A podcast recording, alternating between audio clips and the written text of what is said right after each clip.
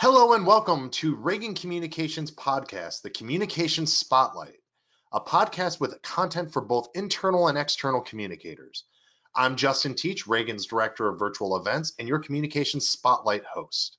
On today's episode, we look at a discussion from our recent Future of Communications conference held in Chicago. Today's focus is on the future of ROI, proving PR's worth and earning a seat at the table. As communicators continue struggling to measure and report on their business impact, they also increasingly are asked to take part in strategic decisions that drive sales, safeguard organizations from reputational disaster, and boost brands in a way that also strengthen relationships and solidify trust. And do it all with a fraction of the budget given to marketing and advertising in this amazing fireside discussion with Lee Gordon, Director of Marine Communications and Public Relations for Brunswick Corporation, Amy Patti, the Communications Director for the Museum of Science and Industry, and Eric Benderoff, Senior Vice President of Brand Solutions at Burson, Cohn and Wolfe, you'll glean takeaways for how savvy communicators can turn traditional communication strategies on their heads and prove the value of what they do for organizations' bottom lines. If you like this session and want to hear more content like it, please visit ragantraining.com for membership. For one low price, you get access to over 600 hours of content featuring the best presentations from our live conferences to virtual events. If you are interested in membership, please visit ragantraining.com slash virtual and save $300. Thank you. Welcome. Um, it's I'm, I'm, pleased to be here. I've never been in front of a room full of uh, communicators for uh, inside, I guess you would say, uh, in schools and everything. And I, as an agency guy, I love this because it's so interesting to me that I get to um, work with so many different companies, and it's great to see you all, not, I don't work with all of you, here in the room, um, and be on a panel with some also industry professionals. So thank you for joining us. Um, I, will briefly give you a little bit about myself. I've only been in PR for about a decade. I started my career for, frankly, two decades. I was a news guy. I was at the Chicago Sun-Times and uh, Chicago Tribune before I came over into the PR side of the world. Uh, it's been a very nice transition for me. I've enjoyed it immensely. I've learned a ton, um, and I'm happy to talk about that massive learning curve one day, uh, but not today. Uh, so I will do my best to make sure we keep this moving around. Please ask your questions. Um, but for now, Amy, why don't you tell us a little about yourself? I have only been in PR my entire career. Um, and there is still a massive learning curve in that. Mm-hmm. Um, I have done both agency side and in house. Um, I was with Edelman for a number of years and then also with Hyatt Hotels Corporation here at the corporate office in Chicago, handling um, pretty much anything you can think of that would need to be handled. Um, internal crisis, issues management, preparedness, executive communications, corporate, block and tackle PR, brand PR. Um, and now I'm at the museum doing a lot of the same. It's a really fun place. It's as fun as you would hope it is. And again, my, uh, my name is Lee Gordon, so I work at Brunswick Corporation. We are not the bowling and billiards company that my parents think we work at. Um, but that wouldn't be, be, bad. Used to be. Uh, but we own uh, 17 boat brands, Boston Whalers, Sea Ray, and the like, and, and Mercury Marine, so we are a 100% marine company. Um, uh, similar, you know, to, to, you guys, I've spent most of my career in, in the PR media agency or in, in the world. Um, I was a television anchor for 15 years down in Florida. Well, actually started in Billings, Montana, but worked my way back um, to Chicago. But you got to start small to, to get there. Most of my time was in Florida.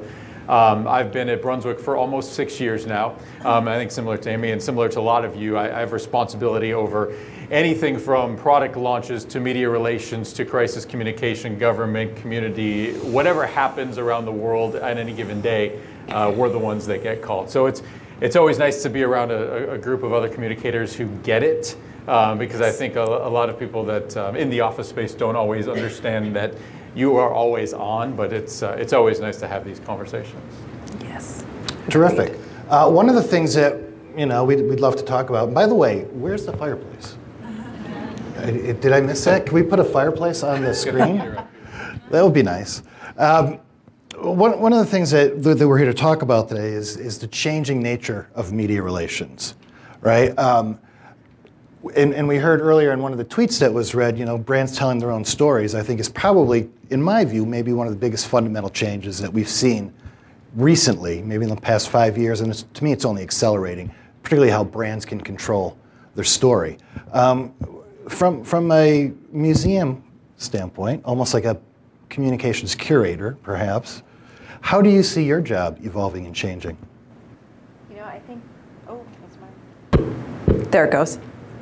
I think media relations is just becoming so competitive. I think we, the museum is extraordinarily fortunate that um, Chicago, the Tribune at least, has a, a, really robust arts and entertainment section still. Um, I know a lot of places have been, you know, that, that's been thinning out. Newsrooms are thinning out, stations are thinning out, everything is thinning out. And so you have to kind of balance the the cutting in the newsrooms with the rise of the influer, influencer, excuse me, and figure out where your where your ideal balance is. Because you know, I'm sure we represent a variety of industries in the room, but I think that at the at the end of the day, we're all looking to sell, if you will, the experience that whatever it is that we do provides. And in my case, it's a literal guest experience. Um, so the way that you tell the story and the um, something that Becky had just read off, you know, the truth, the transparency, um, you you have to put all of that forward in an emotionally driven way because you know the the challenges that we're dealing with. I would imagine you too. Um, leisure time is is so competitive, and media relations on top of it is so competitive. So how do you how do you eke out what you're doing and how do you how do you compete with everything that's going on in, in day-to-day life and so we turn to our own channels for that as well as courting new influencers courting fa- you know people with families so people without when you're so. courting influencers what's interesting is you have an opportunity to, to court children right and teenagers and and who speak to your audiences in ways that we as professional communicators really think we can do but we can't but you actually have that as part of your, your voices. How do you exploit, or not, I'm sorry, wrong word. How do you um, encourage young people to be a voice for such a wonderful museum? Human science industry does not exploit children, just to be, to be clear. Um, we are fortunate, we have had a youth advisory council for a couple of years now that's really helped us um, understand the way that um, I mean, I'm going to, I'm 41. I have no idea how a 15 year old thinks. Um, so I have really, a 15 year old, and I can concur. I have no idea. I have no idea, and so it's been really an eye opening experience to hear directly from them. Um, we have them. It's a four week program, and they get to go around the museum, and we give them different assignments, and just to hear how they tackle things, to see how they tackle things. Um, so that, I mean, that's just one way. Awesome.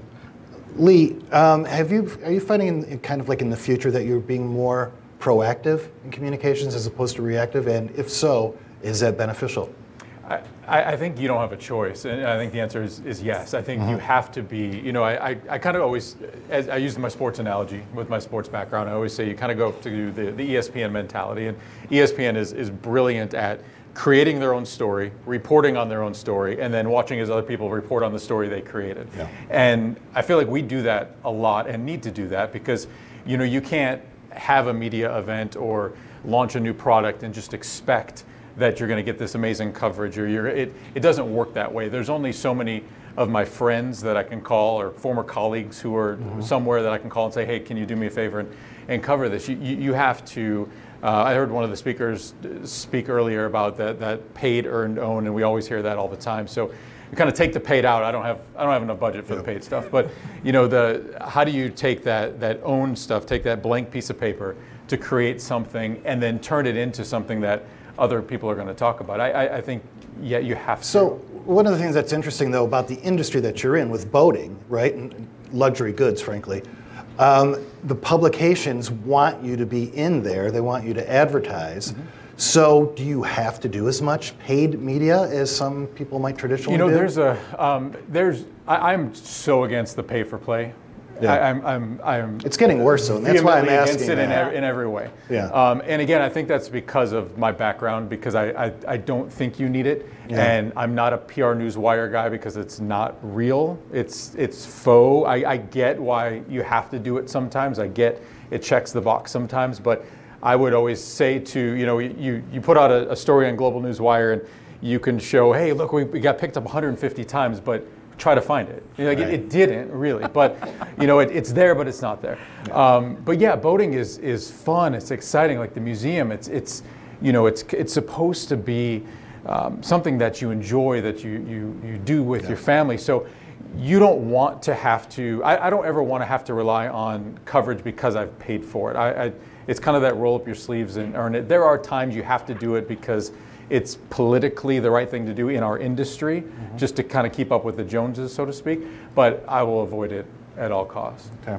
One of the things that's interesting, and, and by the way, this I have technology here to help guide the questions, and you're all voting things up, and it's really fascinating. On one hand, I feel like I'm kind of being uh, put out of a job by a, a tablet to ask the questions, but on the other hand, it's really cool to see what, what you guys are interested in. So keep doing it. Um, and I, the first one, the one that's on the top of the list now is why must PR pros be business focused as opposed to communicators in business situations? And one of the challenges that I had coming into PR, whether it was an in-house job or agency job, I don't think it matters that well. It does matter a lot actually. One of the challenges that I have, I still have, and I had, was learning how to sell. Right, being that business person. You know, how do we sell communication services? That's not why I got into PR. It was partly to be a storyteller and everything. And it's something that continually vexes me and it's a challenge, and I, I work through it. But how do you guys look at that situation between that being that business person in a, in a room or the communicator in a business environment? Does it really matter to you? I think it matters tremendously. Yeah. Why don't you go ahead? I, I you think you have to have a, a, definitely a working knowledge. We're a publicly traded company, and, and I deal with the investor relations group or the government relations group all the time. And so, if I walk into a room and I don't know what EBITDA is, or, or you know, when we have our earnings call, if I if if I can't answer the questions that are coming in from the investment media, um, I'm not doing my job. And you know, when similar to you in, in the journalism background, you know, they literally said in school, I said, "What do I need to study?" They said, "Writing, read a teleprompter, and smile." You know, so I did. I, you know, I took journalism class, I took writing, I took bowling. I, I was like, this is great, you know, and, and, and I got the TV job, and, and I didn't do my MBA until well after, and I'm glad I did. I wish I would have taken business class.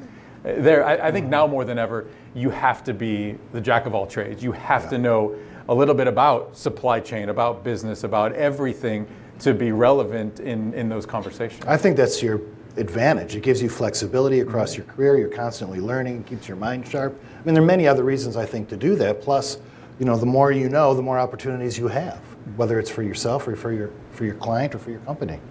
just to finish that thought off, um, I, I just, and I'm sure this will come up in a few minutes, but I think that because measurement is an area that vexes most of us, if anybody in this room has it figured out, please find me after this session. But in order to prove value, strategic value to the business, you have to understand your business. I am a firm believer that your communications objectives need to ladder up to the organization's objectives, you know, for the year, for the quarter, for the whatever it is, because otherwise you're you're just doing you're doing stuff to keep to keep busy. Mm-hmm. So the only way that you can provide strategic value to the organization that you're in is to make sure that you understand the business that you're trying to support. So, always listen to your earnings calls, always ask the questions, find the person who's responsible for a lot of the data, ask them questions, have them present to your teams. Uh, because that, that is that is invaluable and it earns you a seat at the table in a way that you you might not get otherwise. Yeah, I, I agree. Getting a seat at the table changes everything, changes the view, makes it much more important.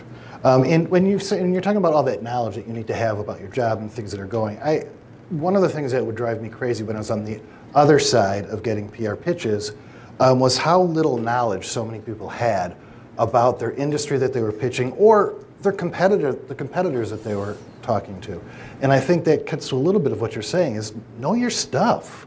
Know your business, know your competitors, know the pain points, right? Because people are going to ask you about that, and you need to know whether that's the people you work for and you work with, or it's the media that might be covering your company. And, and know who you're emailing. I can't tell you how many times I got an email, you know, dear Kathy or hey Joe. I'm like, who, you know, Yeah. you know, you know, instant, instantly delete. At least know my name, even if you Right. get the topic completely wrong. At least Right. know who you're sending it to. Yes, I never do mass emails just for those reasons because I would make that mistake. um, we talk a lot about influencers. What are your thoughts about uh, encouraging your employees to speak on behalf of your brand? Right? I mean, I would think at a place like the Museum of Science and Industry, people would want to share. Oh my God, this is an awesome place to work. We've got dinosaurs.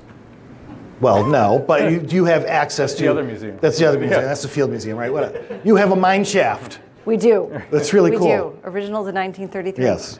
Um, so it's your your workforce is is your biggest untapped potential. If if you're in a non-regulated industry, fully understand that there are people in this room who may not be as fortunate. Um, but you want to you want people to know and to understand why wherever you work is a great place. And I think that I'm especially fortunate in, in that way because it really it is fun and you get to kind of tease out pictures of things that people don't get to see or you know whatever it is but um, the the things that that we do as an organization and the impact that we are able to have it's it's a point of pride and a competitive advantage i think. So the more that you can encourage people to share the impact that your organization has the the better off you are. Now there are spokesperson policies in place and you never want them speaking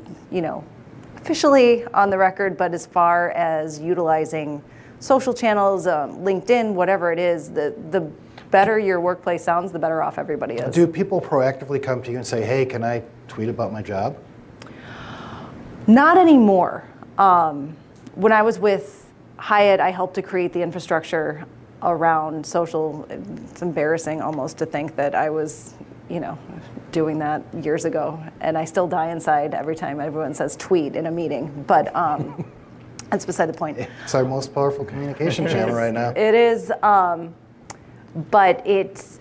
It, it used to be very much that way. I think that people now have kind of figured out that employers pay attention.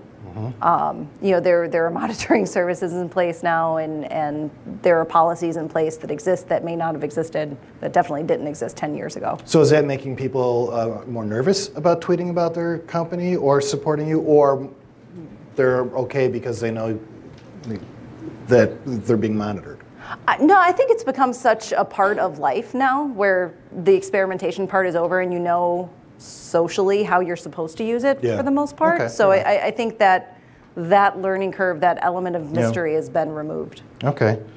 Lee, what about you? Do you have? I- I'm sure you have many advocates. Oh, there's, well, yeah, um, for better or for worse, right? Yeah. Um, you know, we have 16,000, I think, employees, and, and you hope that all of them are your brand advocates, but certainly not. I think there's that happy medium between um, educating them and making sure that they understand that, you know, if they're going to, to post something about your company, that it's in a positive light.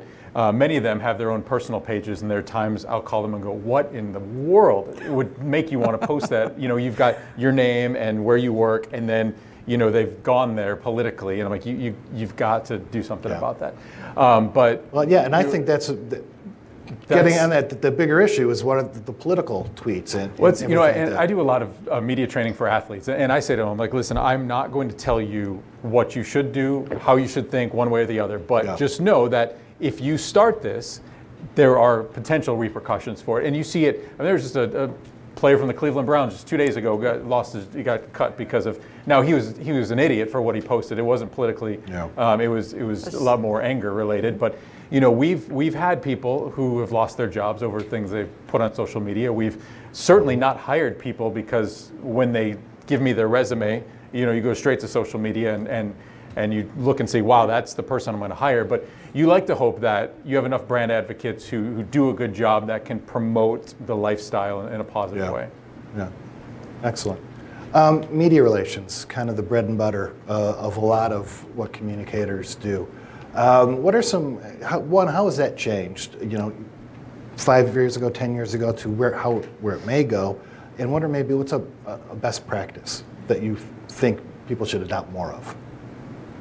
I would say read, consume, consume everything that you can yeah. because then you have an idea of tone, of interest, especially mm-hmm. there's such a mix out there these days with freelancers, with influencers, with people who are changing beats all the time. Beats are being added. Mm-hmm.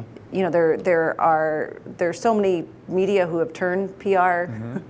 Come to the dark side. I, I know. It's exactly what I said. The paid side. yep. Make a living side. yeah. yeah. Yeah. So I, I, I, think that you need to be aware because these, you know, in a 24-hour news cycle, they definitely need news to fill that. But at the at the end of the day, you need to make sure that what you're saying and how you're saying it is going mm-hmm. to is going to be relevant. I would say. Yeah. I, I think it's changed just because we are. Um, we are our own news source, mm-hmm. and we have to be the ones to say it first. Yep. And we have to rely on ourselves to communicate to our customers or, um, you know, to the attendees or, or, you know, for us, we can't rely on the media anymore to be the first line of defense to get our message out. We have to do that ourselves. And if we do it, then we hope we can, you know, work, work collaboratively. But you see it all the time again, and I go back into sports, you know, if, if the Bears post something, they go right, they do it on their Twitter account or they they right. don't, they, they don't wait for Channel 7 yeah. to do it or the Sun Times. They all do it themselves. And as a company, we have to do that also. It's, it's the only way that we can control it in all the, the noise out there. Right it, which makes giving someone an exclusive even more valuable. yeah, hopefully they appreciate that. I haven't used that word in so long because yeah. you just it's only exclusive until it comes out of your mouth, and then it's, Fair it's enough. no longer. Fair enough. Yeah, it, it, it's little used. Um, it still works for yeah, us every it, now and then. Can, well, certain things it can. Certain Absolutely. things it can. Um, but in, in, the kind of the big picture, I think when you want to get a lot of news out to a lot of people, it's a tough thing. Yes. Because you've got a very limited audience. It's New yes. York Times and Wall Street Journal, or forget about it. Yep. Really. Um, one of the things that I, I think that would be really interesting to talk about is how do we what's the strategy behind when there's a major change in an organization right? When there's a, a fundamental shift in leadership uh, or in, in your case a new ownership or not new ownership new naming situation for a museum how, what are some of the thoughts that you go that, that you put into thinking that through? And you just went through this or either one. I say I, I think it's so we had a ceo change um, at, at the beginning of the year. I think it is all the tentacles of people you need to communicate to. And mm-hmm. it's on us to make sure that you don't miss anybody. And it's, you know, it's it's not it's it's your employees, it's the media, it's the shareholders, it's the there's there's so many different people, and you don't have, you know, I, I again, if there's marketers in the room, I apologize, but you don't have a two-year pilot program to figure this out. You know, you have yeah. five seconds to to to get it done and get it done quickly, and so I think it's you know it's having no matter what your strategy is, you, you, in something like that, if it happens fast, you try to follow it, but it's you know all hands on deck. I think it's just making sure that it's every there's there's a cadence behind it, and that everybody understands what that cadence is. And I think to your point of the seat on the table, that's when you earn that seat on the table yeah. when when it goes smoothly and you know the senior leadership is following your lead for that. Mm-hmm. I think that's when you can really step up and make a difference. Mm-hmm. So in the, in the case of the museum, how did you communicate the, the, the change that was going to happen there? As you can imagine, confidentiality was. Why don't we give everyone, okay. not everyone's from Chicago might not know what we're talking about. So, so the Museum of Science and Industry recently received its, or recently announced its largest gift in the museum's 86 year history, which um, was from a gentleman in Chicago uh, named Kenneth Griffin. Um, and so, as a result of that, we announced the gift and the fact that the museum was going to become the Kenneth C. Griffin Museum of Science and Industry. Um, the museum is one of the, up until recently, was one of the few unnamed cultural institutions in Chicago. Um, and so it was a really big deal for the city's, um, you know, for, for the city in general, I would say. And so we we recognized that we needed to think holistically. I, I, mean, at the end of the day, there there's no one group really that's more important than the other because you need buy-in from your employees. You want to let you want to let them know first as much as you possibly can. You want people to be excited. You want to let your board know. You want to let you know the the priorities. Everybody's of equal priority, so you it's it's so hard to tear that out. So.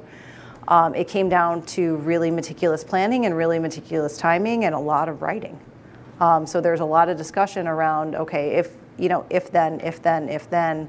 And so at the end of the day, though, everything was ready to go essentially at the same time. Um, that's where the exclusive did work well for us. mm-hmm. um, but so it it takes a lot of it takes a lot of planning for a lot of for a major significant organizational change you need to remember because i think it's easy to forget about staff in these scenarios and how long did you, you keep the lid on it it was um, it not long, not long. Okay. Um, but my my core advice is don't forget about your employees in this because it, it, the internal audience can be so easily overlooked and like oh they're going to be great about it they're going to be fine um, but as we talked about before they can really be your biggest advocates in this scenario mm-hmm. and they they dictate they dictate the experience that your client, your customers, you know, what whatever the relationship that you have, um, they dictate that for the most okay. part. So remember to engage them. Okay. Um, a lot of questions about measurement.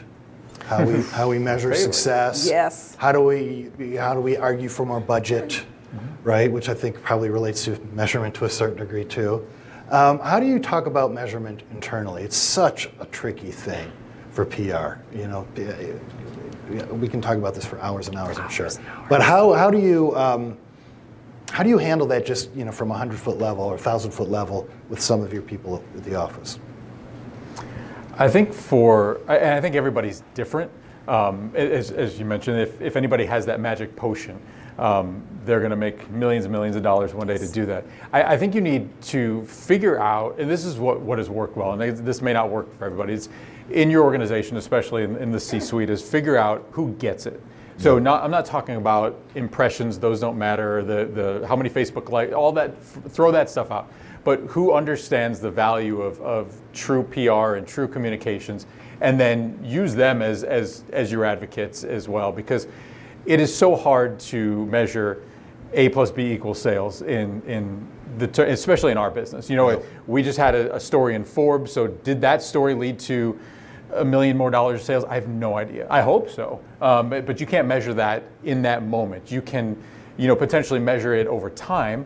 Um, you can measure certain things over time, but I think if you, if as, as long as the the overall strategy is you're going to be doing these things as, as you said that layer up to the overall business strategy. I can't say that okay we had this media event in Fort Lauderdale last week and we had 40 reporters there and all these stories came out and well, it was it was successful, but successful by by whose account? You know, it got the word out there. We announced we were going to exhibit at CES for the first time, which is great, and we got a lot of a lot of play out of that. But I think what you need to do is find those wins. It's it's what are those one or two wins that you can create a case study around and say, you know, we're not going to be able to spend millions of dollars on, on advertising or marketing that just doesn't exist anymore. But you know, you've done X, Y, and Z, and it's led to this. And it can't always be sales. It's sales is is usually the the end result, but it's got to be find that one thing, that one story that you can use to to sell why PR and communications matters. And the more you do that, the more success we've been able to have to prove out. They just say, we understand, we, we know you got it, go for it.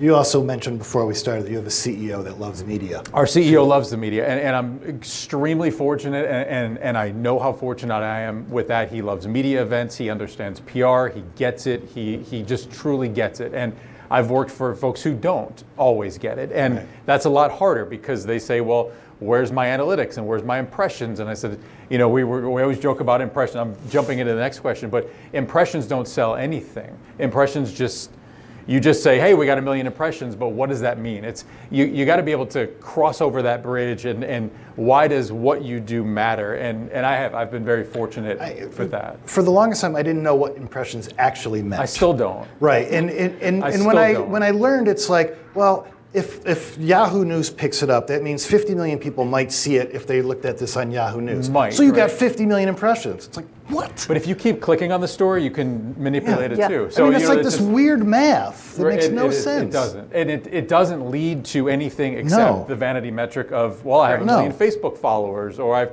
got 10 million Twitter followers. It's, so what? You know, who's engaging with you? Who's where, what's that next level? And I think when, when you find that next level, you get it. But it does help to have a boss that appreciates it. There's no question. There's no question. Yes. But I think that also that's where you go back to your communications objectives, which should theoretically ladder back up to the organization's business objectives, and then you can go back and show how well you performed against helping the organization achieve its business goals, mm-hmm. whether that's becoming a, a better workplace, whether that's um, just making a you know a culture shift, whether that's you know um, source um, leadership sources for industry stories, you can at least point back and give some sort of quantitative um, results that help show how you move the needle through these things. Because where's is, I don't know if the person from the Onion is still here. Congratulations on your one trillion met, uh, impressions. um, but that's kind of what it, it feels like, where it's you know we got 250 million impressions. Well, great. Why wasn't it 700 million? I don't know. Give me a minute I to was do the saying, give me math. I 10 can probably and we'll can probably figure it out. Um, But I, I think that that's the way that, that we look at it is just how how did did you achieve your objectives? And because that's that's your so what in in my opinion is you Yeah, can be so- able to point back to something tangible. So to put a finer point on it, how do you know that you're pushing the needle forward? And then how do you merchandise that amongst your your your organization? I, I think it's it's proving out the wins. I, I think you, you made a really good point in that it's you know okay we, we've got this overall business strategy and, and I've got my communications and PR strategy and it can't live on an island. It can't be completely separate of, of what that is. And so if, if I say okay I understand here are your five pillars here are your strategic initiatives for, for the next three years. Now I'm going to take your ideas and I'm going to I don't want to say make them great, but may, I, you know, I don't want to go, but I'm, I'm going to make it shine. We're going to, we're going to explode it, and we're going to say, okay, you want to, you want to be the best partner, or you want to be, you know, best product development, whatever it is. Let me show you how PR and communications could make that and take that to a place that you never thought was possible. And when you start to show them some of their, they, they you know, the, the strategy folks will stay at 50,000 feet. We have to go to five feet and also have to go back to 50,000 feet. We have to go back and forth constantly. Yep. And I think if we can take their 50,000 foot idea and, and bring it down and show them, listen, we're, we're not a service agency, but as PR and communicators, we can make your great ideas come to life. And the more you can do that, that that's, you know, it, it doesn't happen overnight. It, it absolutely, it's not, you're not going to wake up tomorrow and they're going to go, wow, PR is great. Uh, but over time, I think, especially as budgets are less and the earned media and the owned media become more important, I think that's when those the CMOs will start to come to you and go, I have no budget, help me. yes. You know, is there a way that you can tell how you're moving? I mean, is it admissions increase or I mean, You know, for us, um, it's really about showcasing how we keep. Let me start that another way. I think a lot of businesses grapple with the fact that you have kind of a, a legacy business and what your day to day is, and, and you kind of have new product rollouts. And the new product rollouts are really great to talk about, and they're really fun to work on. But how do you talk about the rest that, that just has been your foundation or, or what have you? So I think that what we really do is try to make sure that we think of ways to showcase the, the legacy business. So, what are those permanent things that will always exist that you saw when you came on a field trip when you were 12 that are still there? How do you make sure that, that you see that as relevant still and that you don't think that because you saw that when you were 12 that, that you've seen the museum and you're done? Yeah. Um, odds are good that it's changed a bit if any of you haven't been back since you were 12. Um, that was my impression when I went like four or five years ago because it'd been years since I'd been Yep, there. it's an entirely new place. Whoa, yeah, it's amazing. and there's always something new to, to touch and poke and, Yeah. and try and i think that for us that's how we show that we move the needle is that we create things to be able to monetize or create events or revenue streams to, to talk about the permanent exhibit offerings that we have. How do we keep those relevant? How do we keep those, you know, as as exciting as the new, the temporary things that are only there for a limited time. All right, we have time for one more question, and uh, there's so many. Thank you all for voting things up. Um, a, a bread and butter question. What are your current thoughts on the press release? Good, bad, useful? It is a necessary evil. That was going to be my phrase. Um, it is. It is. It is necessary for. So I'll give you. I'll. I'll give you a good example. A couple of examples for product launches. Have to do it. Um, it is not the answer to all the world's problems. It is. It, it's a piece of it. Mm-hmm. Um, we had, you know, our, our, our, quick one minute story. We had our Fort Lauderdale Boat Show last week, and we had a great show. A lot of our brands did really, really well. And in years past, we would just say, great, everybody would slap each other in the back and on to the next. But it, as, it's our job to say, wait a minute, let's, what's the story that we can tell? And so we put out a release about, you know, this brand was up 80% and this brand had the most units there. And, and all together, we got it out and sent it out ahead of today. We had an investor roadshow. So it worked out. We, we timed it well because we got the release out just in time for our CEO and our investor relations folks to get out on the road in front of these guys and they can champion it. There are, there are times when a press release can do a lot of good work for you. Mm-hmm. Um, there are also times I think it just checks the box. Yep. And I think at other times that if it's community related, you know, Chicago's a big city. Uh, we've got manufacturing facilities in Fond du Lac, Wisconsin, and New York Mills, Minnesota. And what we do in those communities is a big deal. So if we donate $10,000 to the United Way, I probably wouldn't do it if we were in Chicago. It would nobody would care. But in those communities, a press release really matters because it's mm-hmm. a big deal to those people. I think it's a necessary evil. Um, but if if you do it right, it's you can do it well, but it's not the answer to the world's yeah. problems. Yeah. Agreed. I, I think that there are certain things that you absolutely have to, whether it's a leadership change, a, a significant hire, things along along those lines. But we've also dug deep to pair the more routine things we do year over year with new data that go into the press release. So, um, you know, we happen to know that we were the leading field trip destination in, among an organization called Museums in the Park for the last 10 years. So we decided to pair that with um, an announcement we do at the beginning of every CPS school year. Just, mm-hmm. just to try and make it a little bit more timely, a little bit more meaty. Mm-hmm. So it's not just doing this again. Just wanted everybody to know.